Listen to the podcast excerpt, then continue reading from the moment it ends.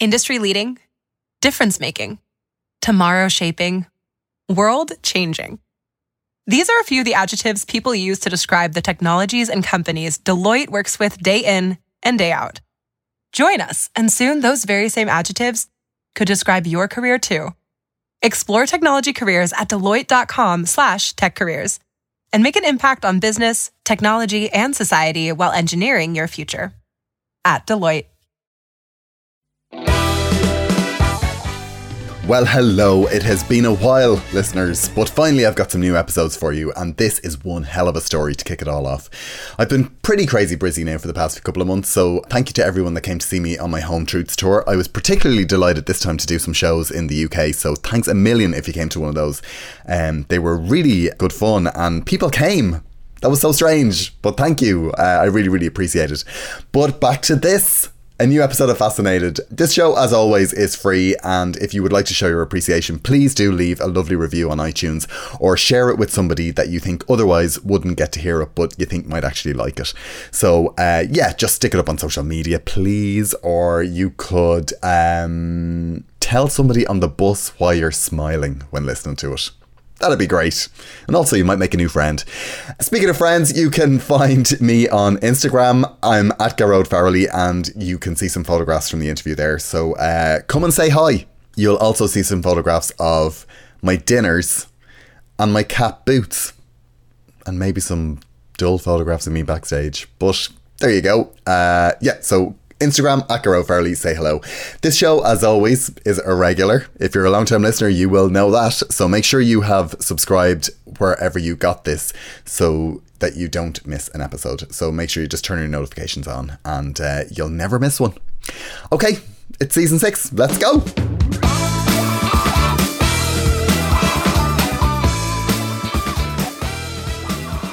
Hello, you are very welcome to a new episode of Fascinated. Now, before you listen to this one, I can recommend that if you know nothing about the Honeyz, you can go back and listen to the first episode of this podcast series, uh, number one. Now, I don't normally recommend people listen to earlier episodes of this show because they make my skin crawl, to be honest.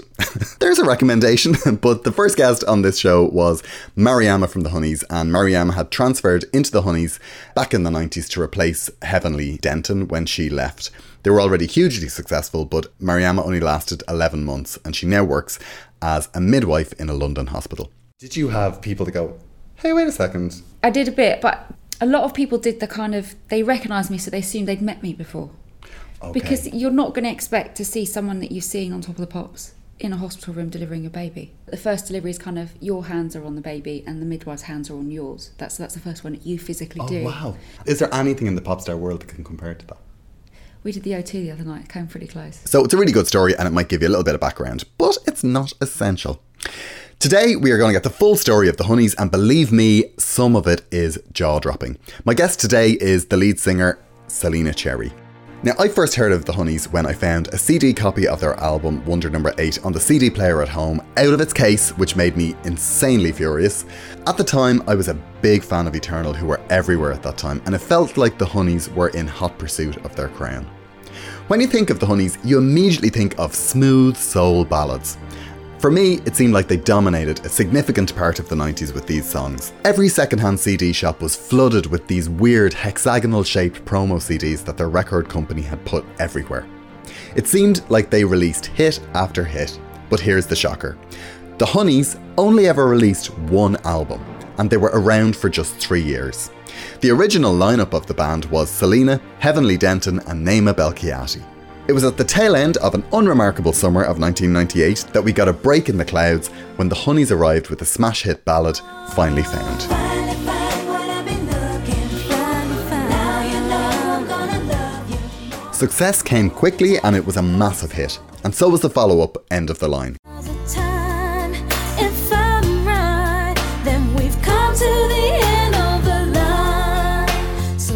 The Honeyz were absolutely everywhere, and it wasn't just in Europe. Their singles had also been huge in Australia and they were getting serious attention in the US. Def Jam Records signed them to a huge deal, and their third release, Love of a Lifetime, was just about to blow up. we got the love of a lifetime. The moon and the stars are rolling. They shot an expensive video in New York City. They worked hard and were on their best behaviour, aware that Def Jam were about to sign them to a separate £1 million publishing deal. But as Selena will explain, that deal came crashing down when Heavenly dramatically left the group after their flight back to England. The Honeyz went into freefall. They couldn't contact Heavenly, and the group had been booked for a promotional tour of Australia where they just had a huge hit. In a bizarre move, the management made a decision to send a decoy. That's right, somebody was going to go in place of Heavenly, a lookalike, who 20 years later would become a Honeyz meme referred to by fans as Fake Hev. So Naima and Selena went to Australia with Fake Hev. So stay tuned if you want to hear how that went. When they came back from Australia, a new member was recruited, Mariama Goodman. You can hear more about Mariama in episode 1. Naima took an instant dislike to Mariama. Who knows why? Perhaps it was because she could sing. That's kind of mean.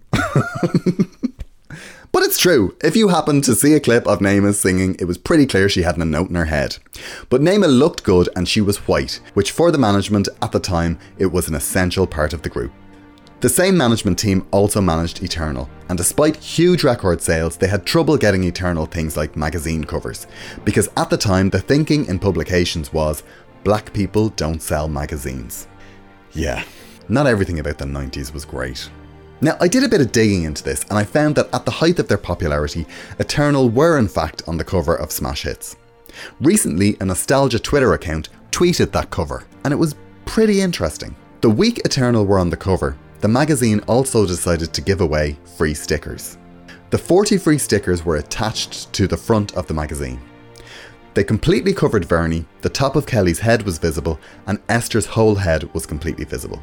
The stickers stopped just short of Louise Nurding, the only white member of the group, and she can be seen in full length. But that was probably just a coincidence, wasn't it?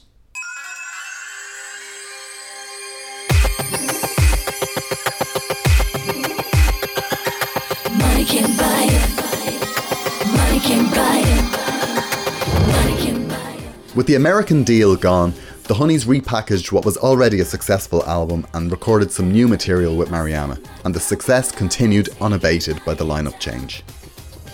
They had massive hits with Never Let You Down,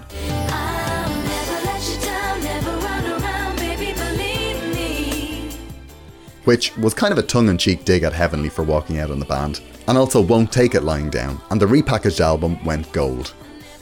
Then the unthinkable happened. Mariama had had enough. I reached the point where I was crying every morning, had to get up and go into work. This is where the story gets weird. The accepted version of events is that Mariama could no longer take the clashes with Naima, and she left. The management panicked and organised a horrible meeting, which Honey's fans all know about, where they called Heavenly, who was still under contract, and Naima and Selena to a meeting without telling them who would be there.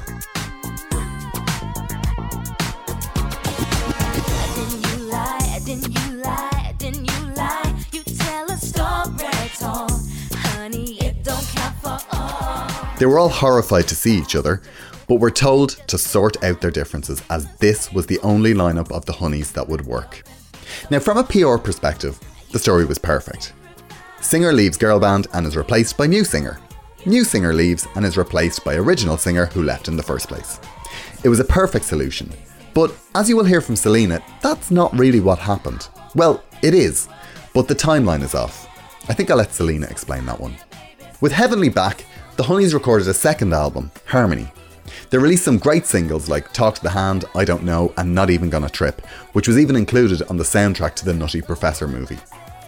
Then they were unceremoniously dropped, and the album never saw the light of day.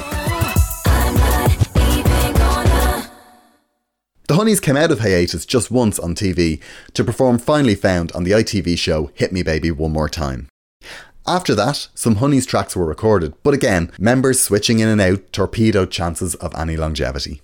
Selena recorded some solo stuff and did some songwriting with her cousin to get a publishing deal, and a record label were very impressed with one of the demos, This Is Your Night, This is your night. and asked them if they wanted to release it as a single. The style was different to what they normally did, but they released it anyway, calling themselves Another Side. It was a minor hit and the label were impressed and asked for an album. But Selena's cousin wasn't into it and it went away. Don't be stupid, Jake. It's too dangerous. And you're unarmed. Acting roles and pantos kept Selena afloat, and the Honeyz weren't heard of again until they took part in the big reunion on ITV, and then went with the cast on an arena tour. Afterwards, Heavenly, Selena, and Mariama agreed to fund an album. An amazing single, Price You Pay, was teased, but never actually got released. Eventually, a single called Definitely Something did come out, but guess what happened? On the eve of the release, Heavenly left. Definitely something, definitely something. So now the Honeyz have continued as a duo. Now, if you haven't heard of Selena or the Honeyz, you might be tempted to think, who is this nightmare that people keep leaving in the lurch? Well, that just isn't the case either. Selena is without question one of the loveliest people I have interviewed. She is really decent and down to earth, and as a Honeyz fan, she is everything you would hope she would be. When I chatted to Selena, I could see that it's clearly hard for her to think back to that time. And in the interview, that was quite obvious. There were a few times when she would shake her head in despair, or other times she would just burst out laughing at some of the ridiculous things they had to deal with when they were still only kids themselves. After the interview, when we were walking out, she said that a few days before she had passed the office where the Honeyz management had been based, and she had stood staring at it in a trance for about 10 minutes, completely overwhelmed by the madness that had happened inside those walls. So many bad decisions had been made on her behalf, opportunities taken away from her by people she had trusted. Honeyz was treated as a product owned by men in suits. They were probably the people who decided to put the CDs in those stupid hexagonal cases, which meant you couldn't stand them up properly and they just jutted out from the other CDs and they got worn down. Selena is the Honeyz. Amid the chaos that was swirling around her, it was her voice that sold the records. When the Def Jam deal was on the table, Honeyz were pitched as the rival to Destiny's Child, who subsequently took over the world. Had that deal happened, well, who knows. But what we did get was three years of unforgettable music, and as you will hear, a great story. This is the absolutely brilliant Selena Cherry.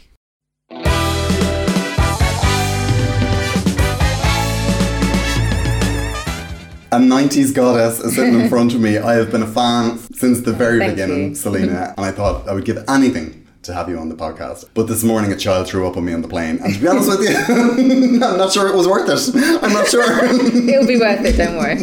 yeah. so how are you? I'm good, I'm good. It's a nice sunny day, so. It is. It's lovely. Yeah. Though we're in a very sterile office, listeners. It is very. If me, official. it is. So if we set up a company, Selena, this is what it would Yeah, look like. definitely. I think like, We'd have I feel like I should have a receptionist there. computer in front of me and be writing something really boring right now. Yeah. What are we doing with our lives? so how are you? You're you're good. You're, Yeah, you're, you were saying your dad is in hospital today getting cataracts done. Yeah, he's getting the test for the cataracts, so they're Okay. doing the whole spray in the eye thing and seeing what they should do. So he's a bit nervous, but he'll be all right. I'd be good. He'd Yeah. be good. What age is he? He is, God, 60, I think he's 63 or 64. 60. Oh wow. Okay. Yeah. God. So he's he's young. Yeah. See, I always forget how young you were. Well, I'm not really. Oh, you are. he had you- me young. Oh, right. Okay. I'm 42. Well, that's young. I mean, considering ish. the length of your career. Yeah, I You know, I mean, you, you must have been very young when it all kicked off. Yeah, I mean, God, I mean, I'd been doing a lot of stuff before Honeyz. I'd been in about two or three girl bands before way. I'd even, yeah, got involved with Honeyz. Wow. So from 16, I got uh, signed to Walt Disney Records. No. So I was in a girl band with Walt Disney Records, and they wanted us to be the next big thing, um, and singing Disney songs, but in a pop style. And um, yeah, we tried it. It it really sucked, to be quite honest. when I look at the back of the videos now, I'm like, oh my god, did I actually do that? But it was a good idea at the time. Yeah, and it was a what great achievement. Huh? What were they called? Uh, Illusion. Illusion. Yeah. Oh wow. And So- what, was there anyone else in it that we'd know, or Um, no, you wouldn't know anyone else that was in it. But there were three of us, and we were 16 years old. And then one girl got caught smoking, so she got thrown out of the group. And then we were a duo, and then it just didn't work. it's a bit familiar? Yeah. it's a bit familiar. Very familiar. I should have known then it was the story of my life. But, yeah, we Um, and so, uh, are you still in touch with any of the illusions? yes. Oh yeah. wow, On Facebook. lovely. Thank God for Facebook. Oh, so yeah, wow. we do still still talk every now and again. Oh, that's kind of Check cool. in on yeah, it's kind of. They must have been. Were they seriously jealous when Honeyz kicked off? Um, I don't know if they're seriously jealous, but um, they were very happy for me. Oh, that's So, nice. Yeah. So tell us, how did Honeyz kick off? Because for what I know about Honeyz, it, it began as a duo called Essence. Right. Kind. That's kind of. Yeah, Essence is right, but it wasn't a duo. Oh, right. Okay. Yeah.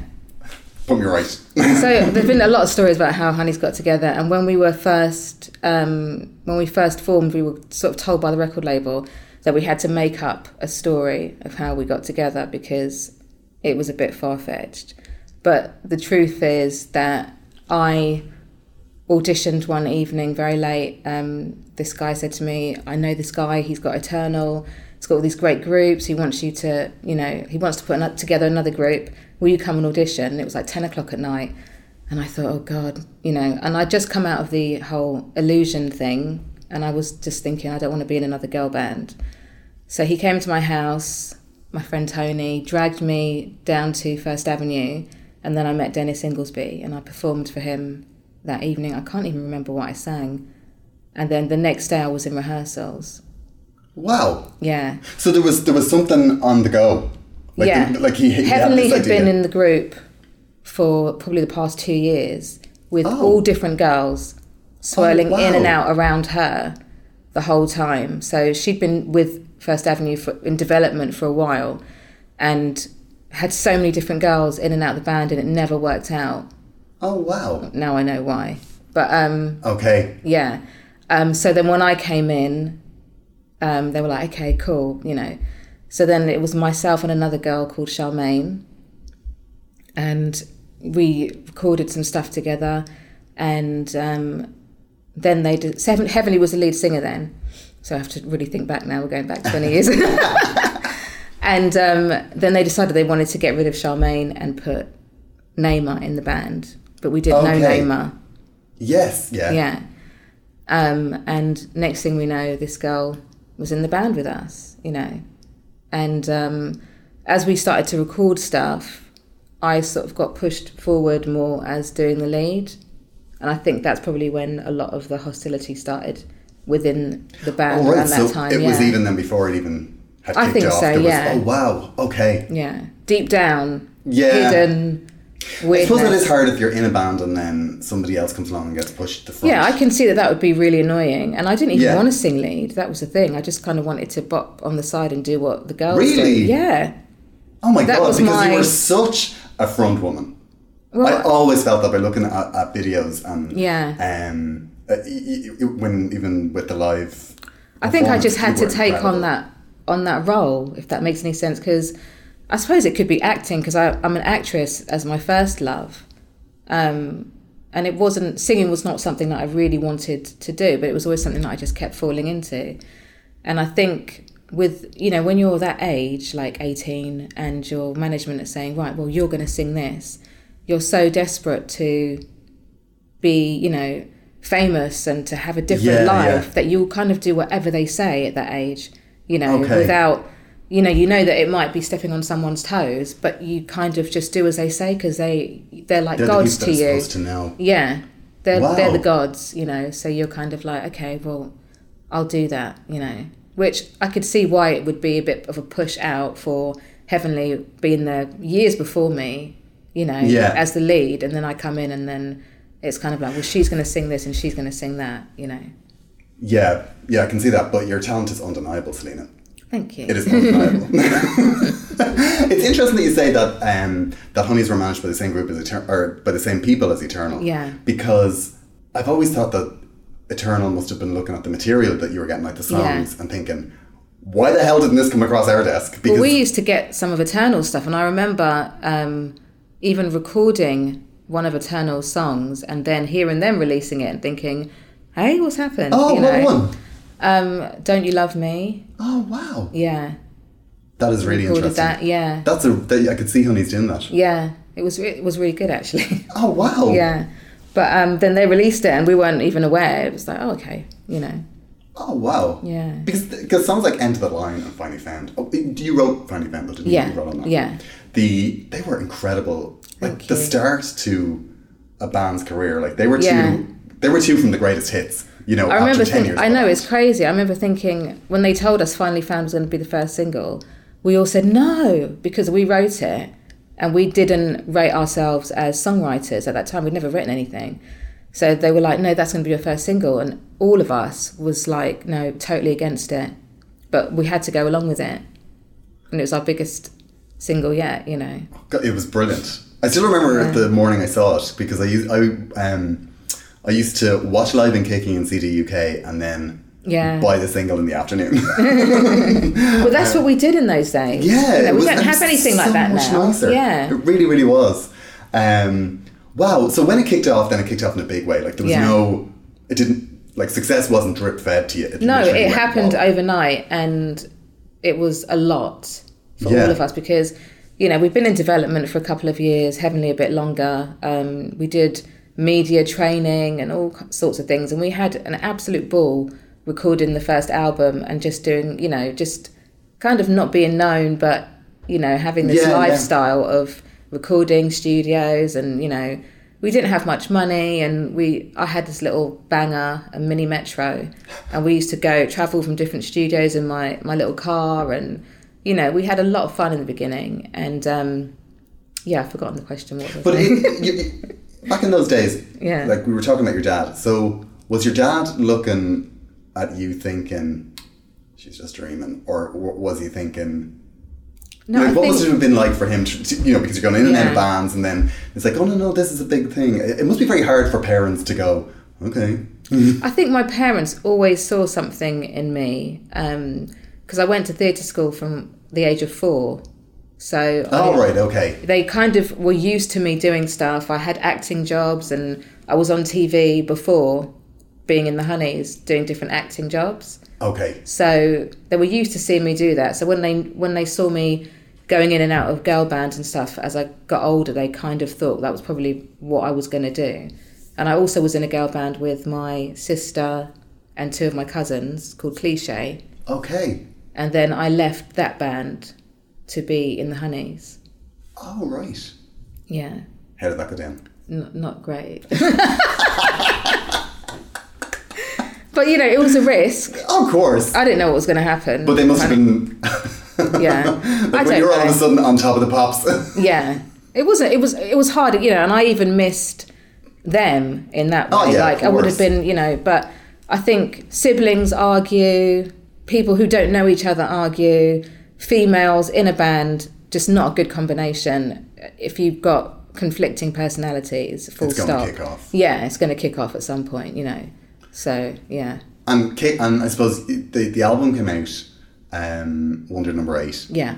That was after the second single, was it, or finally found end of the line, and then I don't even know. I can't even remember. Can you believe that? Um, so was it Love for a Lifetime and then it came out? Oh, no, it came out after End of the Line. Oh yeah, because Yeah, then you after end of the line, then you went to America Yeah. because Def Jam, the Yeah. label, were gonna were like, okay, we're taking Honeyz Yeah. We'd done so well that America wanted us. Um, Def Jam, we were the first girl band to sign to Def Jam from the th- UK. that's a really big deal. Yeah. yeah. I mean, it's a massive deal, you know, and we had a massive deal. We had a million pound um, publishing contract about to sign. Um, you know, we were going to be huge. I remember walking around in New York and going in to buy some sweets and a, a newsagent's and like looking down and seeing my face on the front cover of a magazine, you know, Wow. in New York. So I was like, oh my god, this is this is big. Wow. You know, we recorded our video. We had all the top people, top hair, makeup people. You know, um, and then it all just went. went like that. And I- suppose how so you did you know your big three day video shoot for Yeah. for Love of a Lifetime, wasn't it? Yeah. Yeah. And how soon how soon after, you know, you're on the crest for a wave, obviously you have three days Yeah. pouting and dancing and having a great time. And how soon after that did you realise, okay, we're in trouble? Um, pretty soon after that, because I remember Heavenly acting really weirdly on the video shoot, um, and not really quite knowing what was wrong with her, and then just kept saying, "Oh, I'm missing Matt," which is her boyfriend at the time, and we kept asking her, "What's wrong? What's wrong?" Matthew Marsden. Yeah, Yeah, he's actually in this series as well. Is he? Yeah. Oh, Matthew Marsden. Got a few words to say to him, but I'll give you his number. we get him on the phone now. Sorry, he's not even worth it. It's not worth the breath. Yeah, he kind of had her reading all these weird books and you know, she just she changed to a completely different person. And um I could see something was wrong with her. So when we got off the flight from New York, just finished on our video and everything like that, she said, I'm not coming back. And we were like, Okay. She's having an off day, you know. Yeah. But then she didn't, so So you, you, you land in Heathrow yeah. and she turns around and says, I'm not coming back. Yeah, and and walks that- off. And that's the last you heard of her. Yeah. Wow. Yeah. So what? When when did you realise it was actually not just a strop that this was? Um, when the management company were calling and saying she really is not coming back, um, we don't really know what to do because you've just got a number one in Australia and you guys have got to go over to Australia to do promo. And then they had this like great idea of, um, great in inverted commas, idea of getting another girl in who looked like Heavenly, Fake Heavenly. fake hair. There's a lot. there is a lot of questions about fake Heavenly Yeah. on the internet. So you, That's got nothing to do with me, by the way. this is this is just classic. Yeah. Boardroom speak. Yeah. These are just the decisions. These are the men in the room, like where we are right now, going, let's get a fake heavenly. Yeah, you know. Uh, There's something no, vaguely racist even about the whole thing. it's just weird. just- It's just off. Like, you know, either say she's sick, or just don't. You know, I, I don't know. So you you went you went to Australia with We went to with Australia fake- with fake Heavenly, who was an absolute nightmare, may I say. Hope hope to never see her again. Um, she was awful, and it just she clashed with all of us. Um, well, me and Naima, uh, yeah, everybody actually, management company. So you were she she was just a dancer. She she just had to do the performances. With Yeah, you. she happened to have long curly blondie hair like what Heavenly had at the time, and they thought they could fool the fans and fool Australia because Australia know nothing. We could just get another black girl to go in there and just be black, you know, and no one's going to notice that she's different. You know, I mean, it's just it's the most ridiculous thing ever. Like, it's a scenario of people saying basically all black people look the same, so that That's they're not going to know. Yeah. So There was a of white men in a room. yeah, basically. So that was their idea. Naima and I were like, "What?" But you know, still in a position where we couldn't really say anything or do anything. Yeah, yeah, of course, because you don't feel like it. you've power. I Yeah, assume. we had to go with it. We were always felt like we didn't have any power, so we had to go with it. You know. Because I suppose bear in mind you're you're young and you're on single three at this point. Like it's not like you've Yeah. got like six albums behind you. No. So we're thinking, gosh, you know, we don't know. What, we're in crisis right now. Heavenly's not answering any of our calls. She's just gone. We're going to lose our deal in America. We we're about to sign a publishing deal. You know, our lives are going to be completely down the toilet. But the management company say, no, do this. No one's going to notice. Take Fake Hev to Australia. You know, it's all going to be fine. Um, and yeah, it wasn't. Got back, Hev still didn't want to rejoin the group. And um, so they said, okay, what do you want to do? Do you want to go with fake Hev as your new Hev, or do you want to look for someone else? And I said, definitely look for someone else because this girl was not interested. Okay. Um, she was like a bit of a nightmare to work with. So I said, we'll look for someone else. But by this time, Love of a Lifetime had already started to be shown. So it was kind of in the middle of the promo for Love of a Lifetime, so it's a really awkward time. But I um I remember auditioning a few girls. They came into the office and um, then Mariama walked in Okay.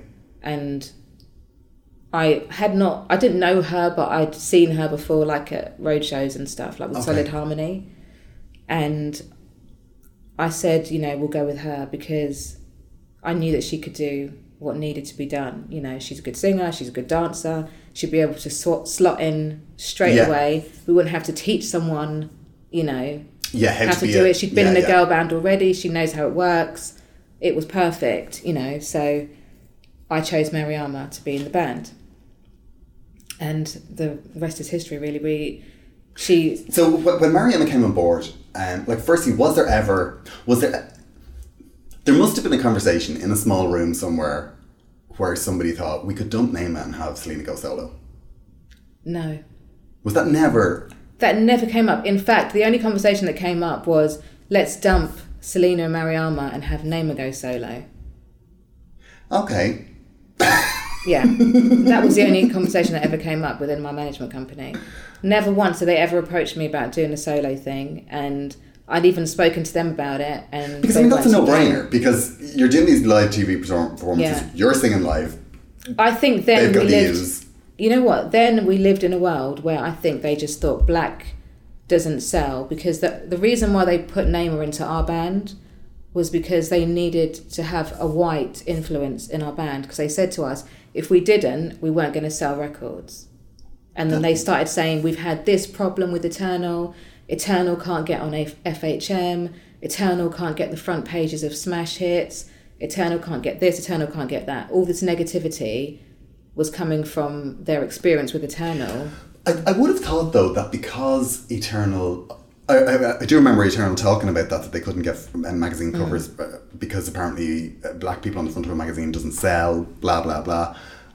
I would have thought though that with the success of Eternal, you know, they They because could they'd about four or five years Yeah. behind you, um, that it would have pushed open some doors, but, but clearly it didn't. At that time, our management company didn't didn't think so because all we would hear was it was difficult.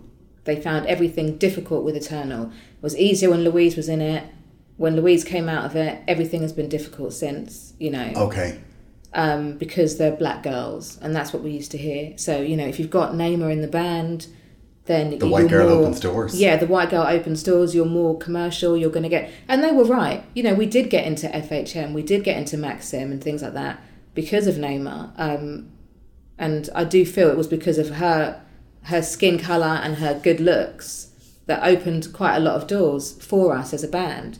So that's why they saw her mainly as the star of the band, and why they would approach her with a recording contract rather than me at the time. That's Because look, Esther, yeah. absolutely amazing. And I've never understood that. that I've never girl understood should it. be the Whitney Houston Yeah. of, of England. Yeah. Well, you should, if she's. Whitney, you should be Beyonce. Well, I mean, yeah, you were both you were both Beyonce. incredible, like Yeah. absolutely incredible. Incredible talents. You know, they our management company definitely knew how to spot incredible talents and incredible um, front persons, for, front people for their for their groups, but they didn't know what to do with it. You know, and I just think with with us, they just sort of saw us as like the band that's not going to. They can kind of break through the black band with the white girl that's going to break open. I mean, I don't know why they wanted to get things like FHM and Maxim. Like, who cares? well, do you know I, what I I mean, I, surely the single boy in public, Yeah. which I would imagine '90s pop was, uh, girls and gay men and gay teenagers. Yeah. You know, none of them are picking up H and M. Exactly. So who cares? Like- but that's what we used to hear. You know, like oh, you know, we couldn't get them in this and we couldn't get them in that. But you know, with you guys, we will be able. To. And and I always felt bad because the girl that was in before Naima was a black girl, and she was a lot darker than me. And I think that's the reason why they took her out. Yeah, I really do. That's astonishing. Yeah, I mean, it probably shouldn't be astonishing because, but that's awful. it's just how the indi- how the, the dark side of the industry that a lot of people don't see. You know, and in those days, I think everybody it it wasn't how it is now. You know, everybody was kind of it was difficult for black people and difficult for black girls to get into these bands and to get on the front cover of magazines and you know I, I mean, it was a very urban sound. You know, Yeah. it was Mobo. You, you know, you Yeah. You know, because you, you were nominated for the or you performed at the Mobo Awards, and, and the, but the Mobos only had us because we would perform with Kele Le Roc. oh right, Yeah. So it was like, well, we they can perform, but as long as they perform alongside another black artist, because we always we always sort of we didn't we weren't black enough, and we weren't white enough. If that makes any sense. yeah. Well, I mean, that was the Whitney Houston. Yeah. We had the Whitney Houston effect, Yeah. where to black people, we in black environments, or if we did like an R and B club, we wouldn't go down too well because they would be cussing, saying we were watering down Oh right, the okay. R and B music. It was too watered down. Do you know what I mean? So we were crossing more over onto the white side.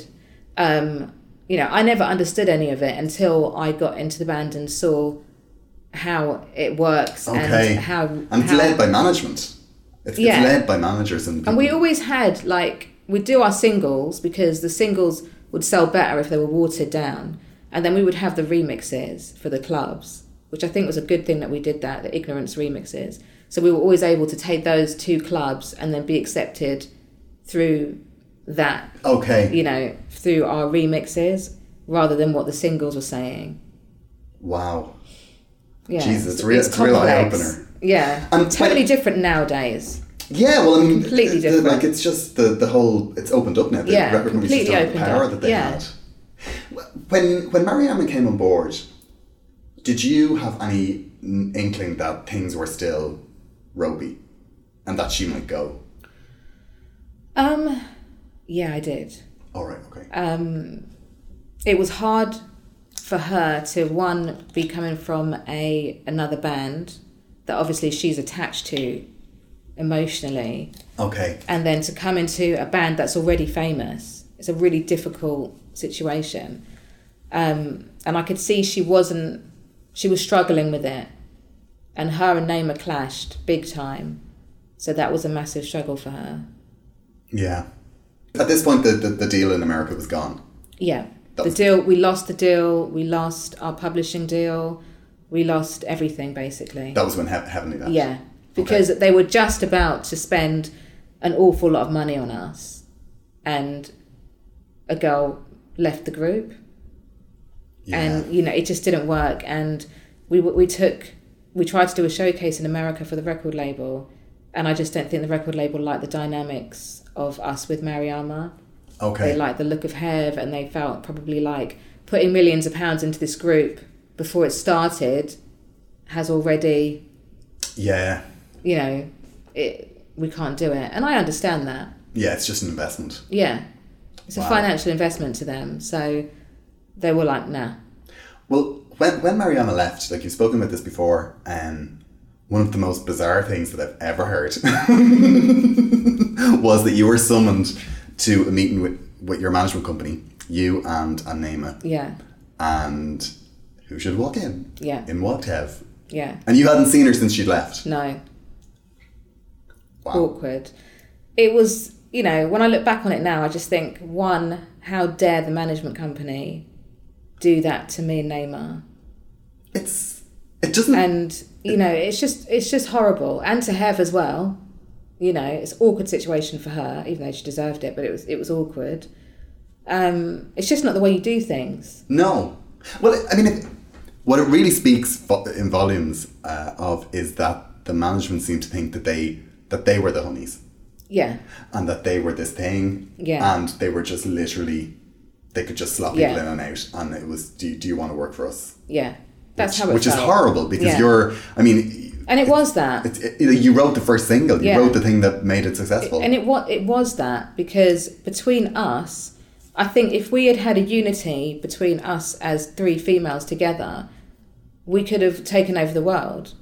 But if you don't have that and you let the management company feel like they are the group, you know, um, then you're not gonna you're not gonna do you you guys have got to be tight. You have to be.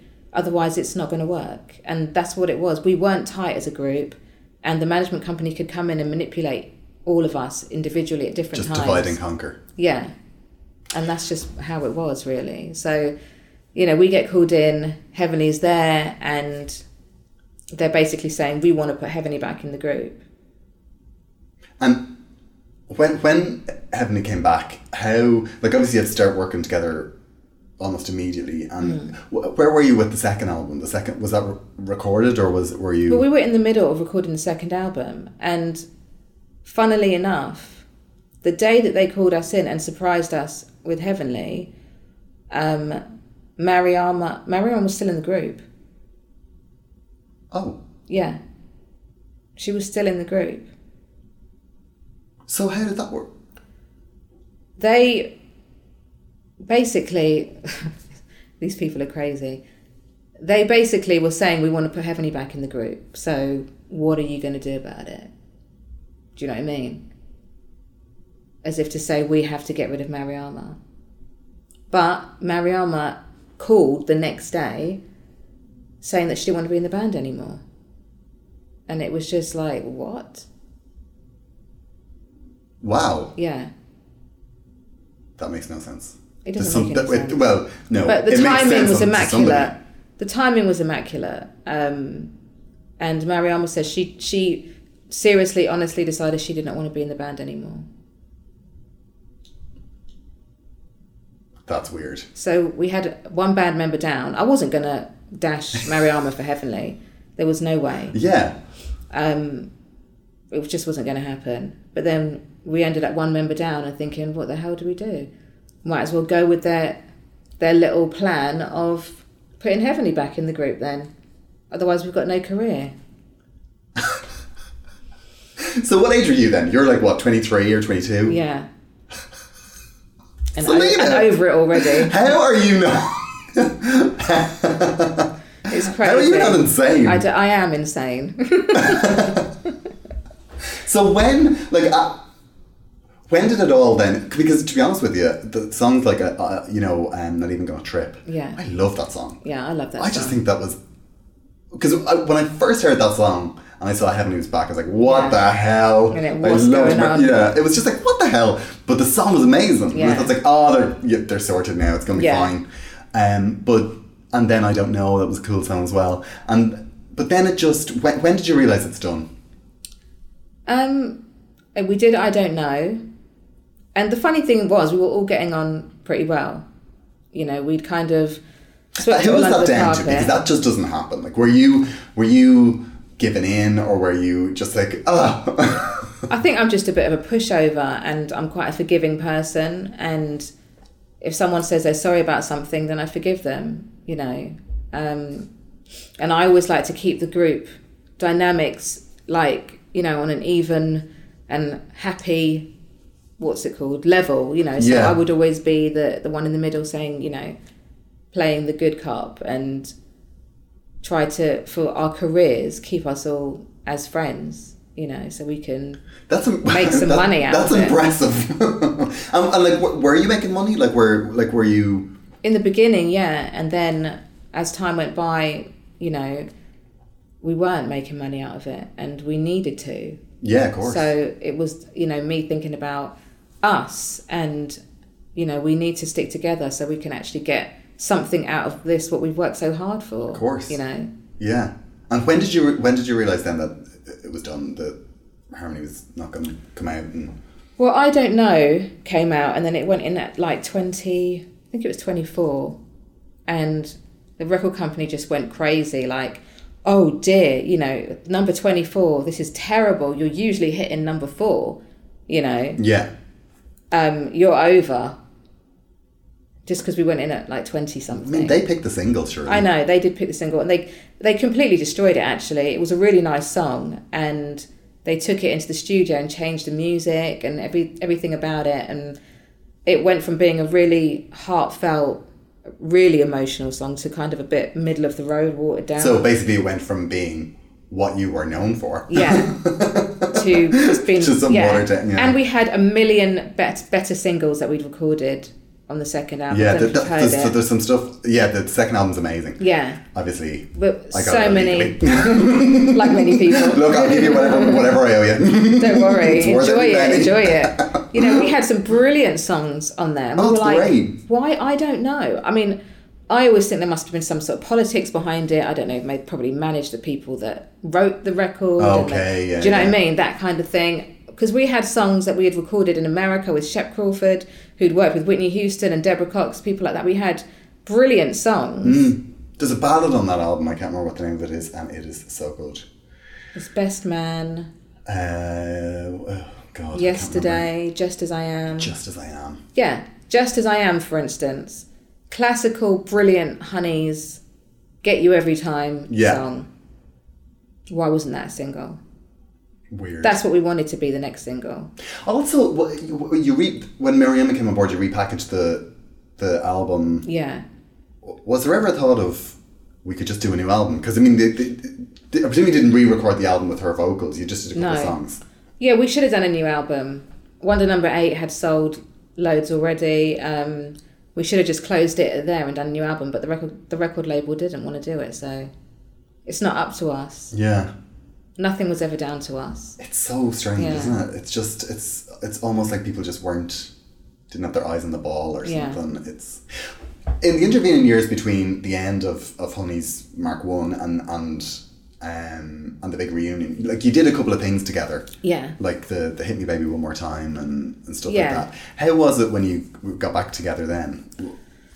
Yeah, we had a few kind of like should we, shouldn't we, should we, shouldn't we. We recorded some new stuff with the producer. Um, we were going to come back out together. Then I don't even know what happened. Yeah, I do know what happened. Then Naima decided she didn't want to do it. Oh right, okay. Um, but this is all unsigned. This is just us being us. Um, she decided she didn't want to do it anymore. Um, so then we got my sister involved, and she was doing gigs with us, and we even recorded material with her. Oh wow. Um, some really good songs actually, and um, then that didn't work out because Heavenly decided she didn't want to do it anymore. Oh Selena. I mean And then I tried to have a solo career, and then that didn't. You did a solo album that was really good. I have a copy of that. Really? Selena Cherry. Oh, that you know what? That's not a proper solo album, really, because that's an album that I did to sell at Pantos.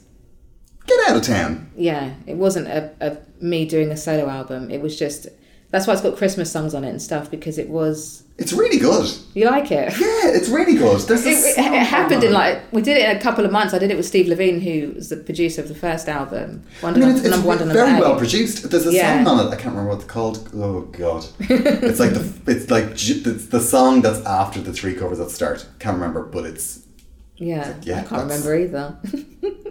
but thank you. But yeah, that was that was literally just to sell at pantomimes. It wasn't my like it wasn't your heart project. It was no. just like a yeah. let's go do We this. did it in a couple of months, and that was it. Bish bash bosh. Wow. Yeah. And when the big reunion started, um, you must have been. I mean, you must have been very reluctant. Were you reluctant, or were you excited, or were you? It was weird because I just didn't know anymore. But I knew that I had issues and I needed them resolved.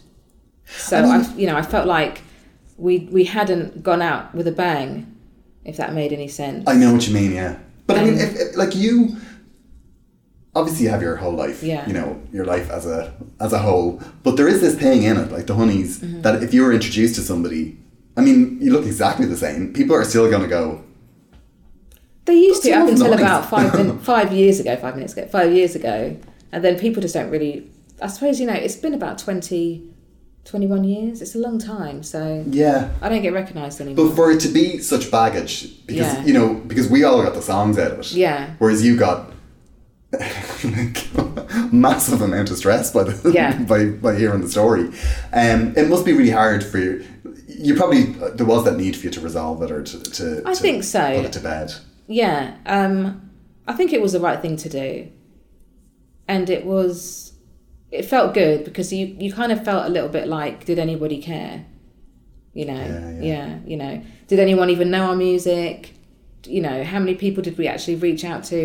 I don't know because I just don't know anything about. You know, it all just went literally downhill, um, and we all just went and got on with our lives, like normal lives, having to go and get jobs and Yeah, like yeah. that. You know, um, and not being used to that.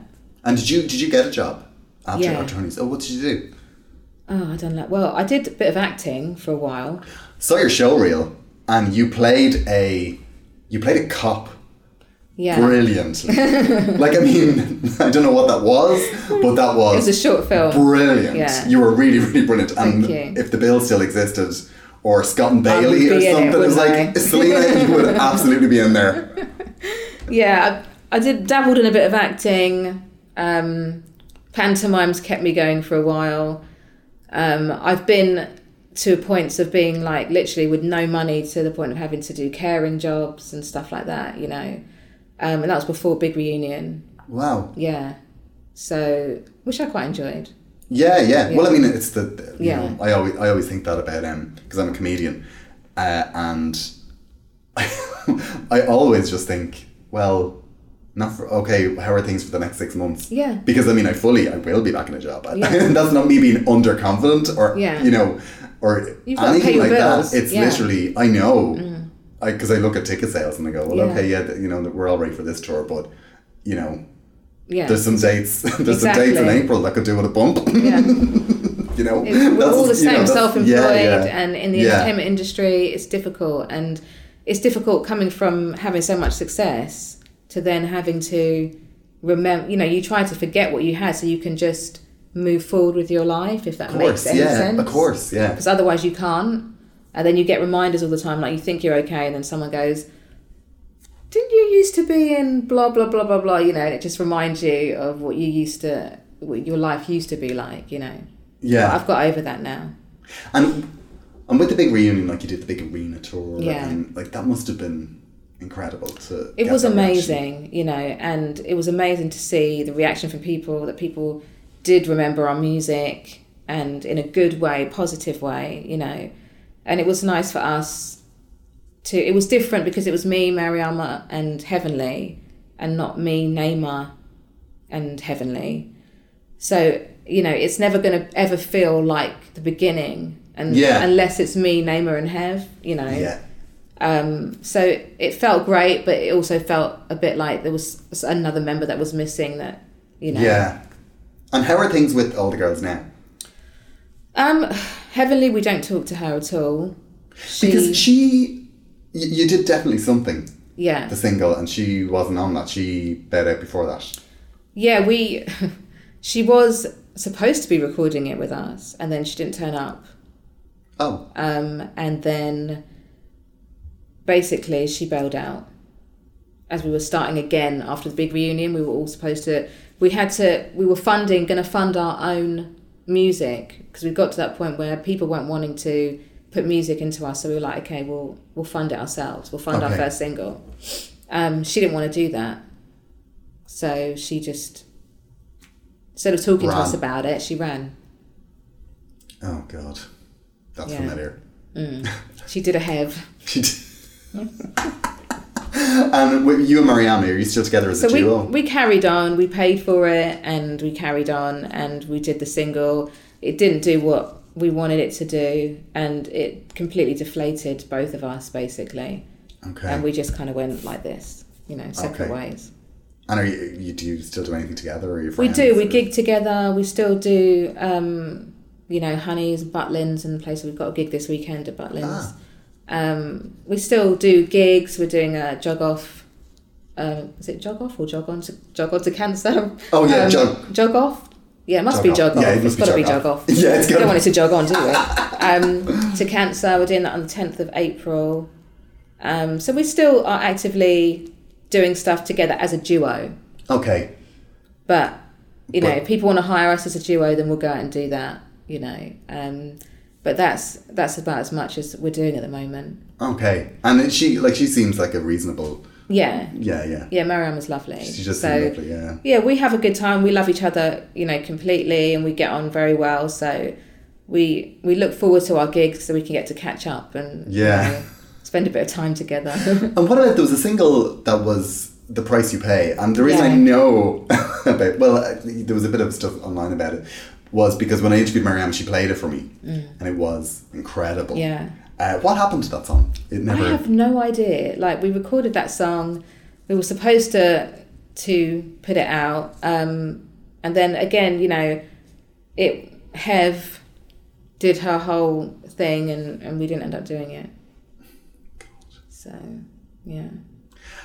you I still think I really still think I've I've, I've so much belief. I think you'll So have your day. I, I, I really do. I really do because you're amazing. I, you know, I don't know. I, I don't know. I really don't know. I've, I have given up, which is not a good thing.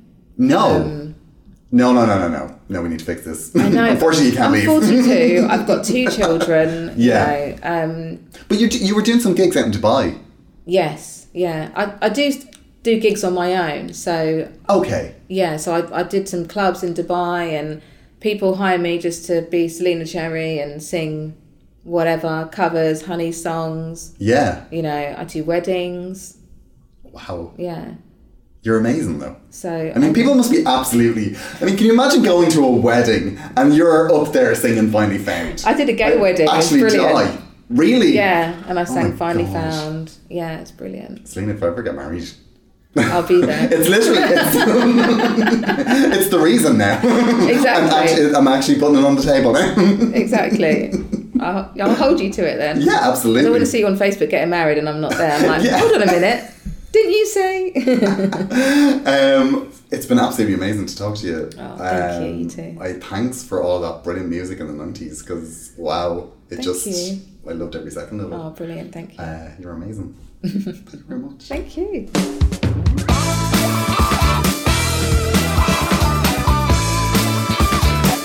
How cool is she? That was the fantastic Selena Cherry. You can follow Selena on Twitter and Instagram, and the Honeyz have their own Facebook page. If you're a Honeyz fan, they will be doing a full show in Hull for Pride on the 20th of July, so check that out because they are fantastic live. You will find all of the Honeyz music on whatever streaming service you use, and it is available to purchase on iTunes, so check that out as well. You can follow me on all the social medias, but I could do with some more Instagram followers, so uh, if you fancy it, give me a click. I'll be posting some photos from the interviews um, from this and from previous seasons, so check them out.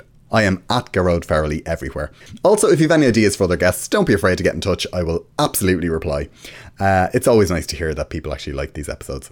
Yeah, it really is, because otherwise I've just spent a day making something that nobody's going to listen to, and that's a bit grim if you think about it. That's it for me. There will be a new episode soon. Thank you for listening. Thank you very much.